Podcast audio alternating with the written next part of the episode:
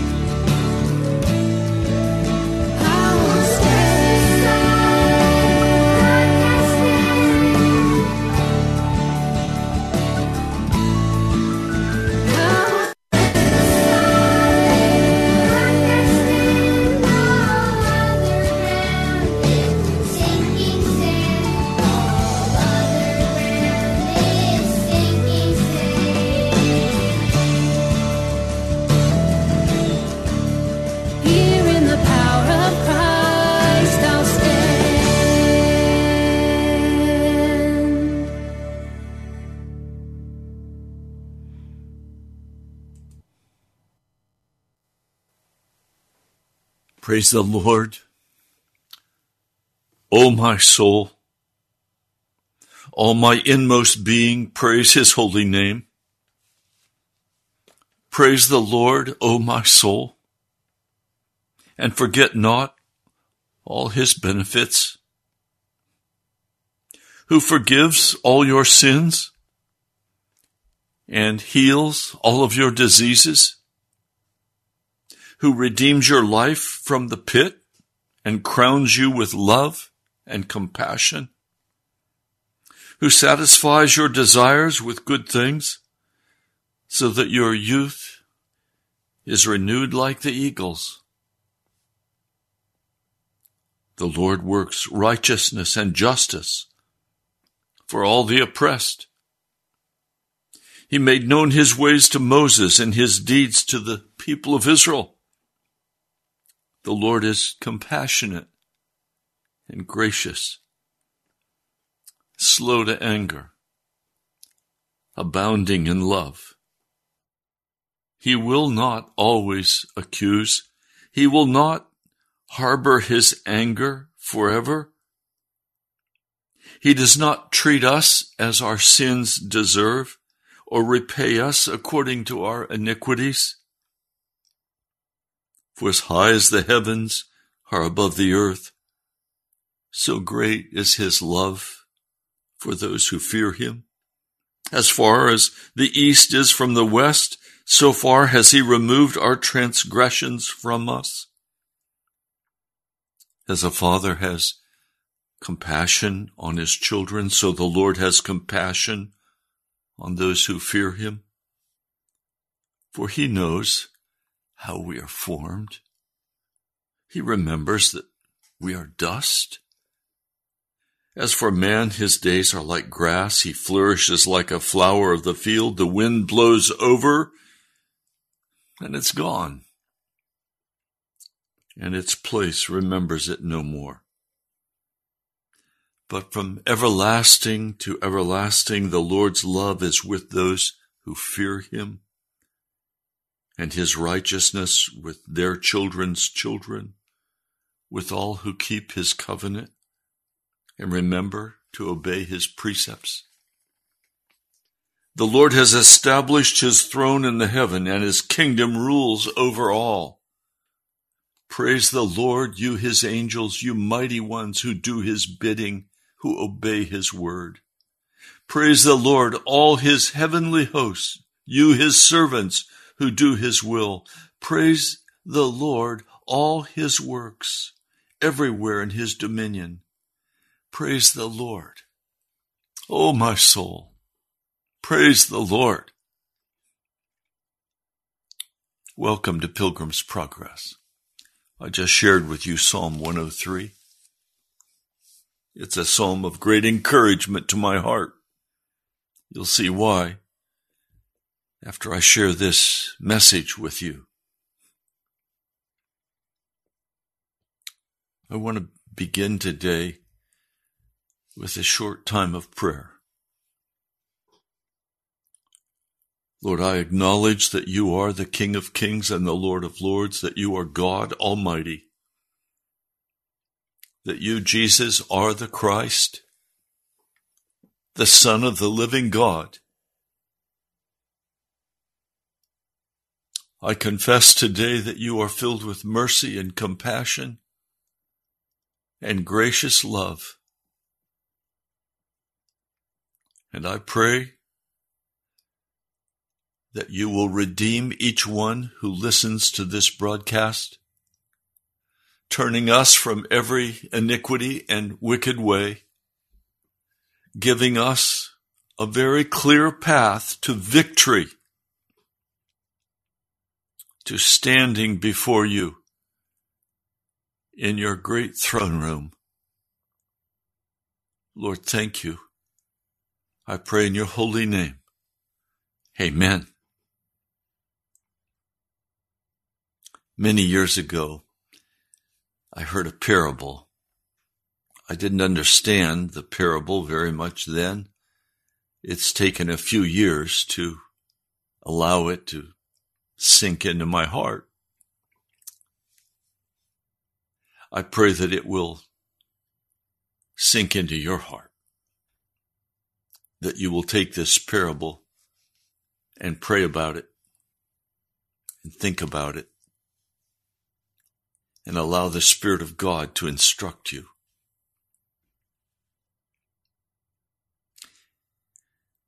His name was Jaime. One day when Jaime was just going about his normal day, he was suddenly rushed upon by several policemen. They put him in handcuffs. They took him before the judge and they put him in prison. His prison cell was small. He was in isolation. Simply a toilet and a sink and a bed. Just a slab. And a little covering he could put over himself. He protested to everyone that he was innocent, that he did not belong in jail. He demanded to be released. He said, I'm as good as every other man in this country. I have done nothing wrong. I am innocent. Each day, the jailer would come to his his closed gate, and there was a small opening through which, on the floor, the police officer could slide a, a food tray into him. And day after day, as the jailer came and delivered his food, he protested loudly. He yelled, he screamed, he said, I am innocent. I don't belong in jail. This went on month after month and finally year after year. Strongly protesting his innocence, demanding that he be set free, demanding that he see his attorney. But he was kept in the cell. His only human contact once a day when a food tray was passed under that iron gate. One day, as he lay on the slab, he looked up high and he could see the small window that allowed just a little light to, to stream into his prison cell. And as he looked, he suddenly saw the green leaves of a tree and the blue of a sky. And he could hear a bird singing in this springtime. And he was overwhelmed. And he began to weep. He suddenly knew that life was passing him by, that he was not accomplishing anything.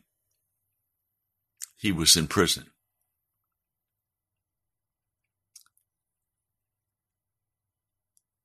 And suddenly it dawned on him.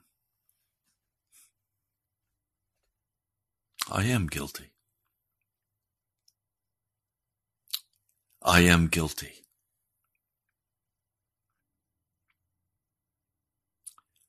That realization swept over him for the first time that he was willing to admit to himself that he was guilty before God and before men. That evening, when the officer brought the food tray and slid it under the door through the slot, instead of rushing to the door as he normally would and protest his innocence cursing, yelling, crying out. Instead of that, he went to the gate and very quietly he said to the jailer, I am guilty. The jailer said, What? Jaime again said, I'm guilty.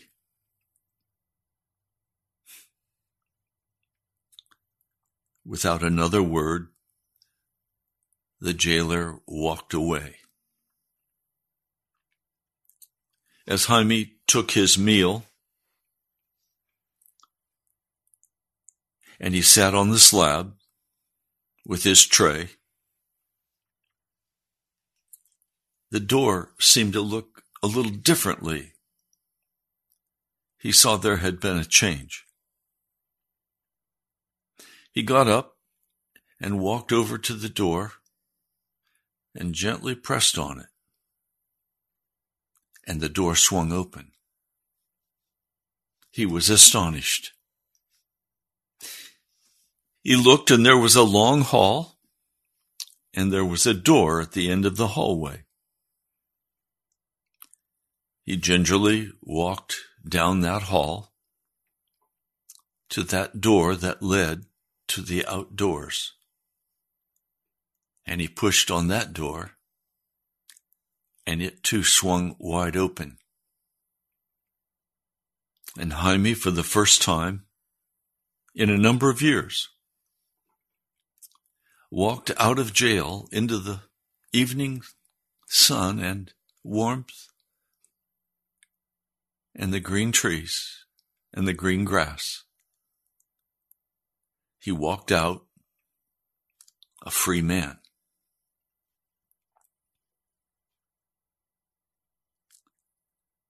I heard that parable a number of years ago, many years ago. I know it's true. There is no freedom for you or for me from the prison cell in which we have been locked until we are willing to say and mean, I am guilty. As long as we protest our innocent, as long as we protest our right, as long as we demand how we be treated, we will be locked in prison. And there will be no deliverance. It is when we finally are willing to be like the parable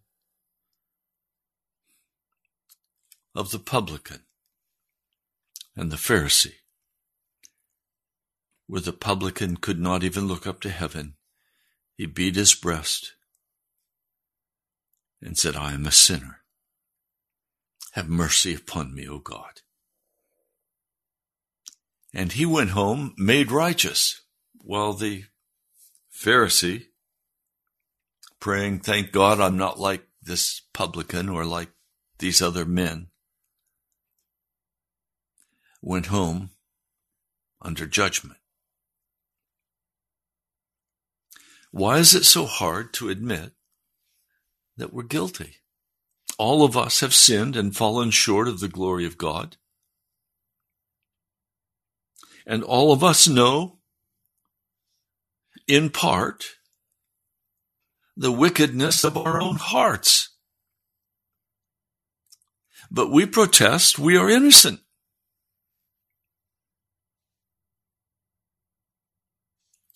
A friend texted me this morning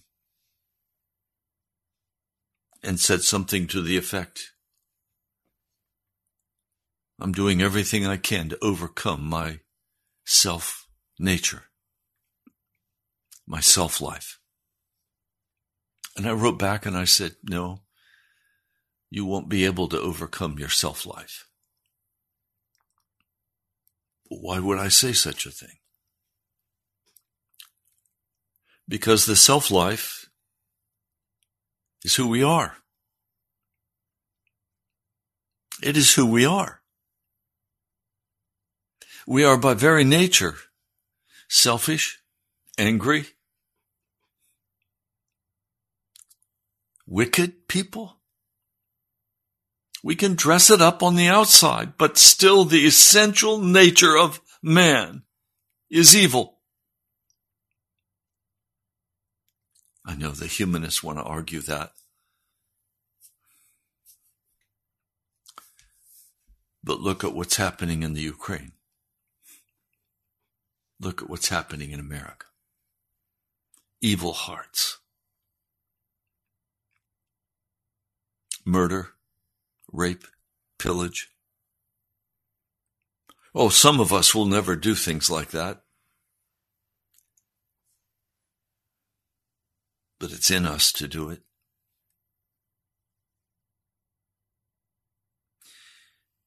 We have spent a great deal of time and energy in America in the American church, working very hard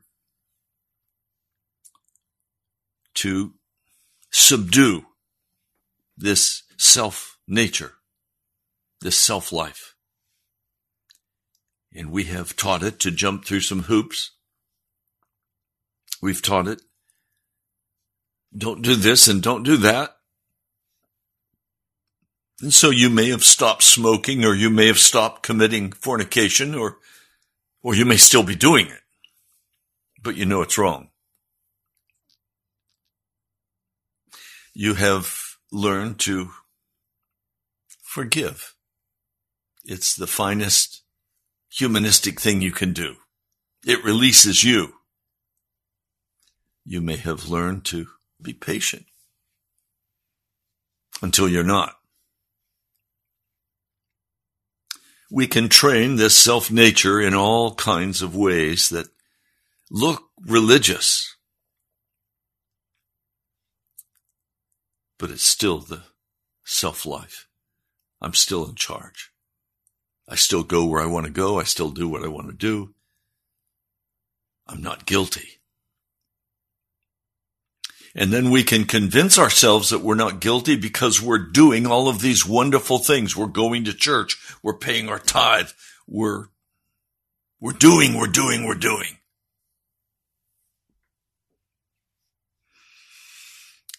The self life is rich and varied, full of energy, until it's not. And we hit the crisis, and we either die in our self nature and we're going to hell, or we finally meet this man, Jesus Christ,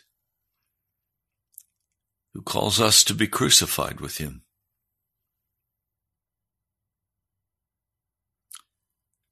Now, if I look at chapter 6 of Romans, we're told very clearly what we're going to have to do. We're going to have to be crucified with Christ. We're going to have to leave our sin. And then chapter 7 tells us about self help, trying to accomplish and train the self life to be who we want it to be, to look good, to be Christian. I looked at a a message from a, a local church here in Northern Virginia. They have small home meetings. And I looked at the schedule that they outlined. Two minutes for prayer, three minutes for this, 15 minutes for eating, and then this and this and this, everything timed out perfectly. With a note that the leaders had been at the pastor's house the last several weeks practicing this timed process. That's training the self life. It has nothing to do with the Christian life. It has nothing to do with Jesus Christ. Many church services are like this.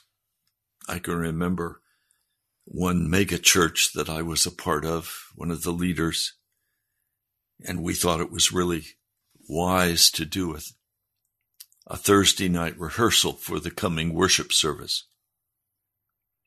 And we had everything timed out. The mics, the spotlights, the lighting arrangements, the sound, everything was scheduled very tightly and woe be unto any person who dared pray more than two minutes or any announcements more than three minutes. We had to get people in and get them out in a certain amount of time or, or people would not come. They would say, your service is too long. Of course, it was all training in self life. It had nothing to do with Jesus. It sounded religious, sounded Christian. Christian words were used, but it was all training the self life. There was no Holy Spirit there.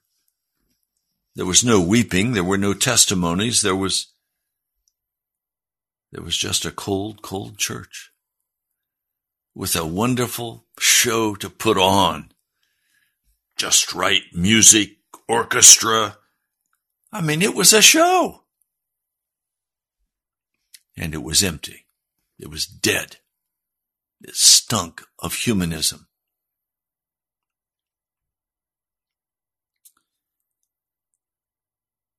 Chapter 7 tells us about the struggle with sin.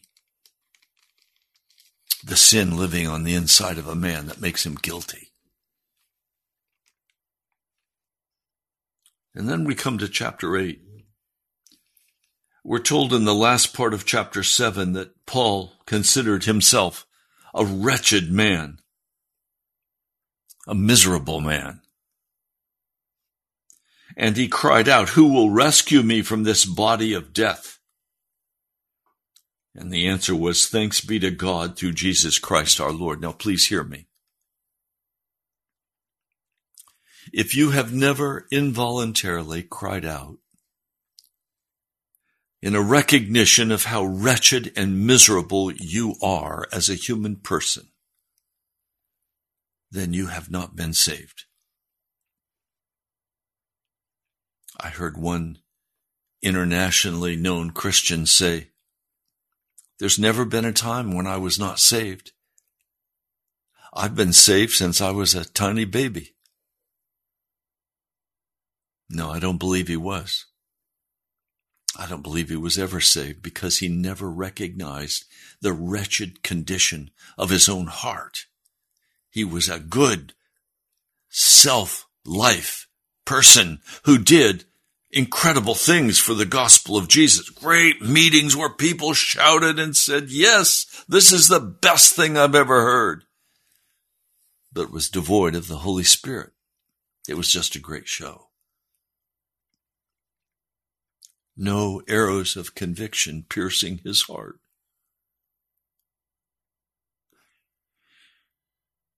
And I have to confess, I've been there. I titled this broadcast after a friend who texted me this morning, Ouch, I'm guilty. Ouch, I'm guilty. I am guilty. There's nothing good that lives in me that is except that which Jesus Christ has placed in me. The self life has no value. It's utterly wicked. It's corrupt beyond measure. It is irredeemable. It must die. How do you overcome your self life?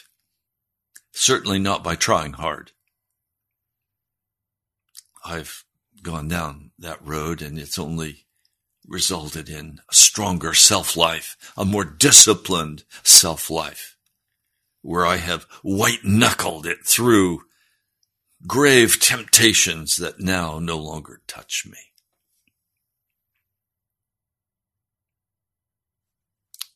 The self life can be very disciplined, very structured, very religious.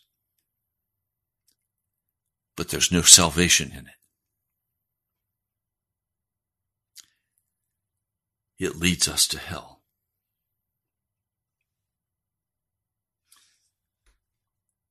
Now, I read this. Therefore, there is now no condemnation for those who are in Christ Jesus. Because through Christ Jesus, the law of the Spirit of life set me free from the law of sin and death. Self life is controlled by the law of sin and death. You can move the sin around, but you can't get rid of it. It'll just pop up somewhere else in your life. And what set us free, or what can set you free, is the law of the Spirit of life. What is the law of the Spirit of life? For what the law was powerless to do in that it was weakened by the sinful nature, God did by sending his own Son in the likeness of sinful man to be a sin offering. And so he condemned sin in sinful man.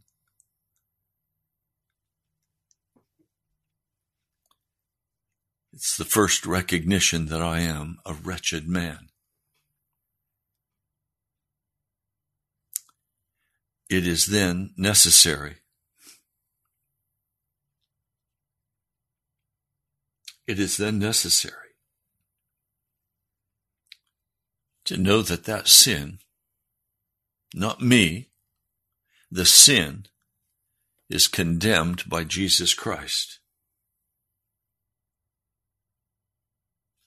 And now he calls me to live not according to the self life, but according to the Spirit, where I no longer am concerned for me.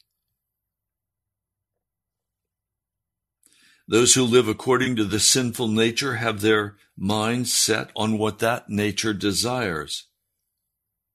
But those who live in accordance with the Spirit have their mind set on what the Spirit desires.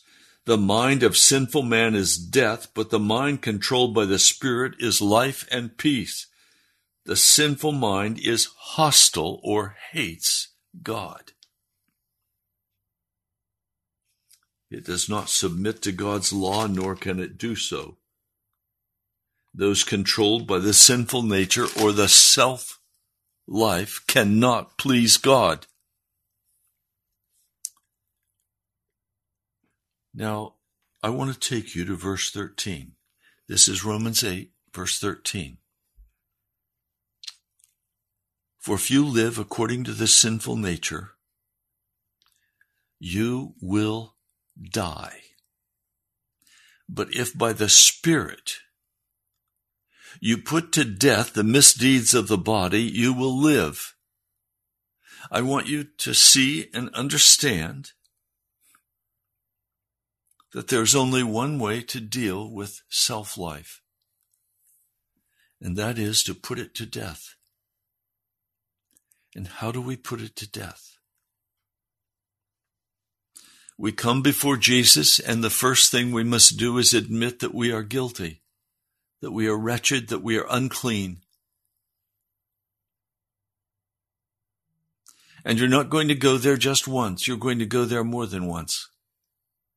Because you'll keep finding those places of uncleanness and self life hidden out in your soul. And the Spirit will search every part of that out. And then you don't white knuckle it, but you instead say, Lord Jesus, by your Spirit, I ask that you put this to death in my life. I will no longer walk in it.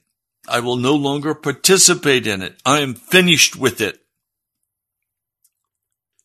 and then you never go back to it.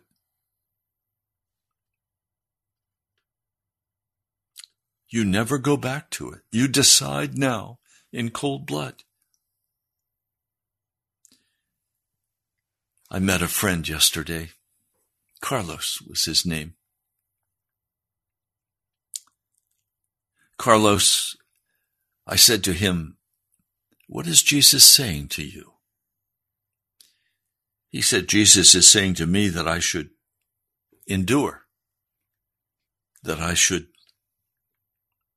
be faithful. Oh, I said,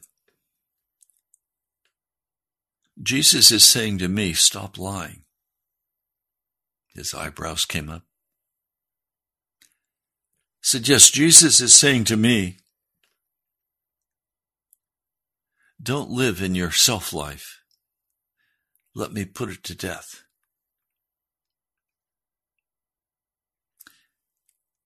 He looked at me. What are you talking about, Pastor?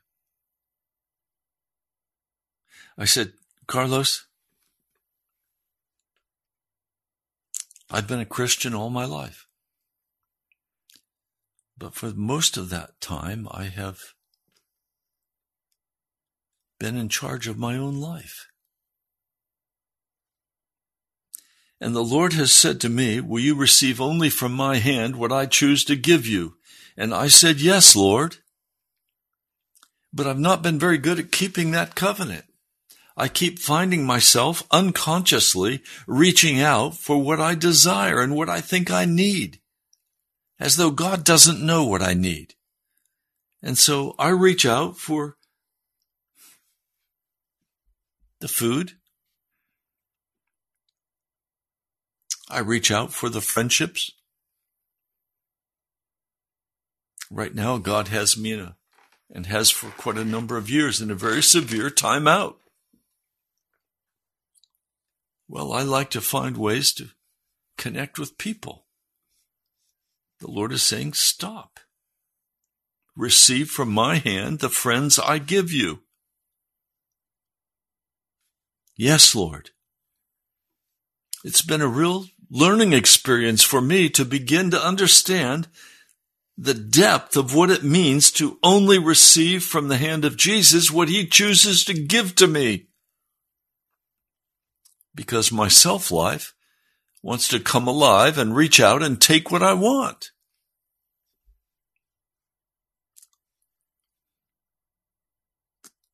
I said to Carlos, the Lord is saying to you that you should endure. Does that mean you're enduring in your sin? He looked at me. He wasn't sure he wanted to continue the conversation. He almost walked away. He started to walk away. And then he turned and came back to where I was sitting. And he said to me, Pastor, I'm not right with Jesus yet. I said, Carlos, you told me that a year ago. You've had a whole year to get right with Jesus, and yet you're still not right with him. You're still walking in the lust of your heart. So please, Carlos, tell me. You're enduring in your sin, and you're a lost man, and you're hellbound. How long are you going to give up your life to the devil instead of to Jesus? He was sober before, but now he became extremely sober. And he said, Pastor, pray for me. I said, okay, I will. And he walked quickly away before I had a chance to pray for him. I'm praying for Carlos. I'm asking the Lord to do whatever he thinks is necessary to get at the self life of Carlos. I'm praying that for quite a number of people. I won't name them all, but you may be one of them.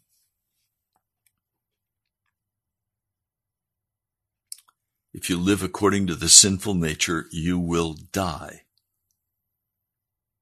If you live according to the self life, you will die. But if by the Spirit you put to death the misdeeds of the body, you will live. Because those who are led by the Spirit of God are sons of God. For you did not receive a spirit that makes you a slave again to fear, but you received the spirit of sonship. And by him we cry, Abba, Father. The Spirit himself testifies with our spirit that we are God's children. Does the Holy Spirit testify with your spirit that you are a child of God? It says, if indeed we share in his sufferings in order that we may also share in his glory. Well, what is the suffering? The suffering is the death of the self life.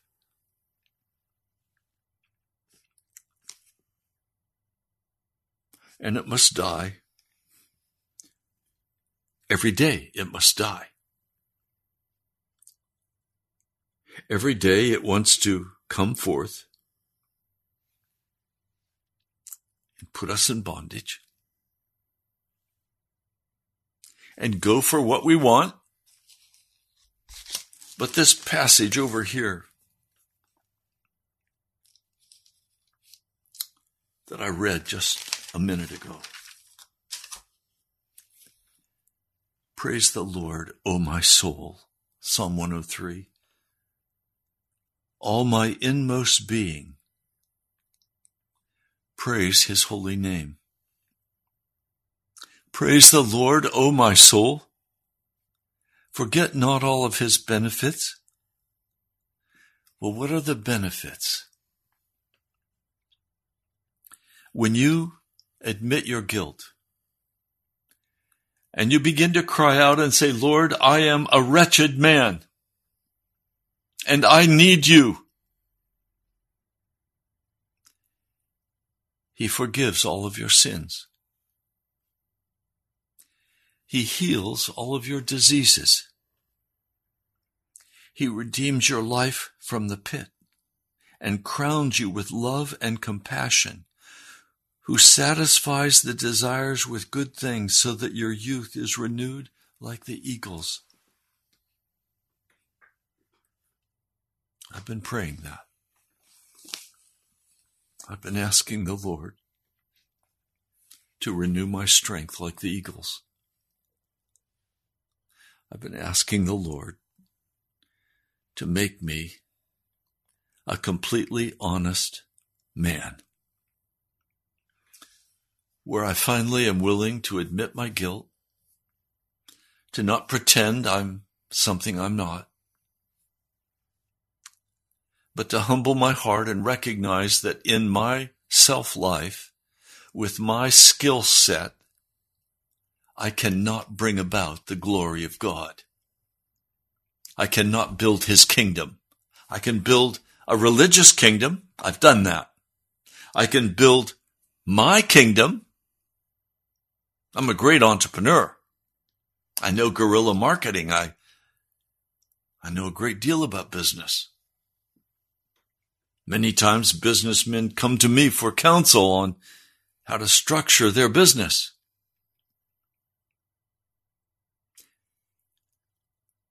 That's not what I'm talking about.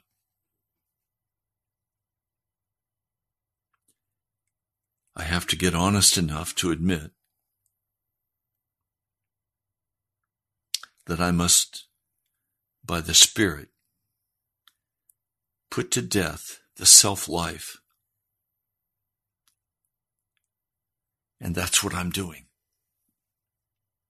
And the Holy Spirit is teaching me how to abide in Him. If you want to look at that more carefully, you'll look at the Gospel of John, chapter 15. Nothing good can happen in the spirit realm until you make a decision to admit your guilt, to lay your cynicism aside, to let your pride be washed away, and admit finally that you can do nothing good without the Holy Spirit coming and doing his work in you and you abiding in Jesus, remaining in Jesus. Receiving only from the hand of Jesus what he chooses to give you. I'm talking about very practical things even. I've talked before about my beautiful car. 19, no, 2010 Hyundai Sonata. They made a mistake in the paint job, and so I have a a big circle of rust on my roof and another on the side and but it runs like a top. And I'm saying to the Lord, Lord, I'm happy to drive this car. there was a time in my life where I would have been embarrassed to drive it. I drove only Mercedes. I don't drive Mercedes anymore. I wouldn't drive a Mercedes. You can, but I can't. I can't do what other men can do.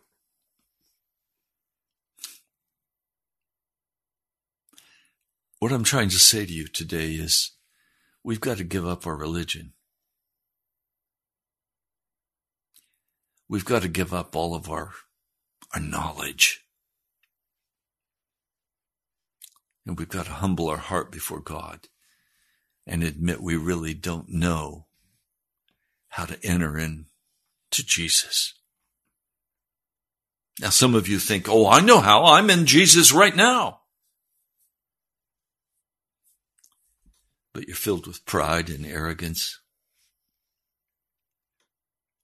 Your knowledge base is so large, but your spiritual feet are so small.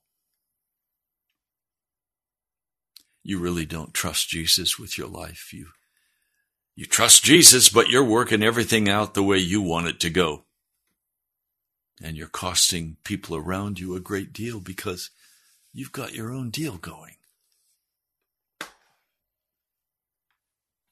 You embitter your children. You embitter your husband or your wife. You lose friends. You're judgmental. You know, I finally have come to a place where I just, I know whatever good is going to happen it's going to have to happen by the power and the presence of the Holy Spirit. That it's not going to happen by some skill set that I think I have.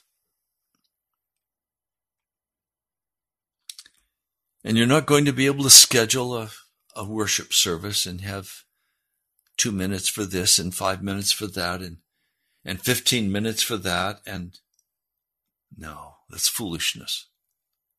That's human spirit stuff. That's, that's self stuff. It's not Christian. It builds our pride and it builds our sense of accomplishment. Whatever happened to coming before the Lord and tarrying? Whatever happened to being so hungry for Jesus that we can't stand it in our skin? No, we're hungry for the football game or we're hungry for some other form of entertainment or we're hungry for our TV show or whatever it is that we're watching and getting entertainment. We're hungry for making money and building up our, our nest eggs so we can retire and die. We, we have missed in this modern age. I know of very few who are willing to tarry before God, who are really hungry for Jesus. Most people I know who are Christians, so called, are just hungry for self life Christianity. They shape it the way they want to shape it. They do it the way they want to do it. They want to read the book by this man and read the book by that man, and they want to do this and they want to do that.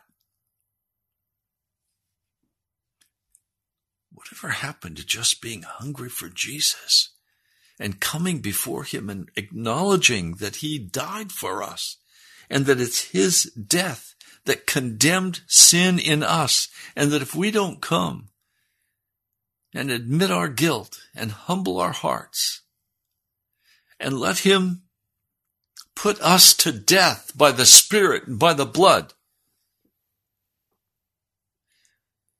we, we are lost. We are without hope. We'll be very religious as we fill the courts of hell. On that day, Jesus will say to me, in that condition, depart from me, you worker of iniquity. I never knew you, but Jesus, I was very religious. Tie him hand and foot and throw him out. I don't want that. I want Jesus. Are you willing to get serious about Jesus? Oh, we're out of time for this broadcast. Tomorrow's Friday. It'll be a day of prayer. I've asked, should we continue the day of prayer? And a number of you have said, absolutely, we need it. Even though it's uncomfortable and you don't want to call and pray. Well, just a quick report. We're still quite a bit short of having the money for radio for this month. If if my being so honest and straight has not chased you away and you really want Jesus, then would you help me cover the cost of the radio with tithes and offerings? You can write to me at the National Prayer Chapel, Post Office Box 2346, Woodbridge, Virginia 22195. That's the National Prayer Chapel. Post Office Box 2346, Woodbridge, Virginia 22195. And if you'd like to give online, you're welcome to do that.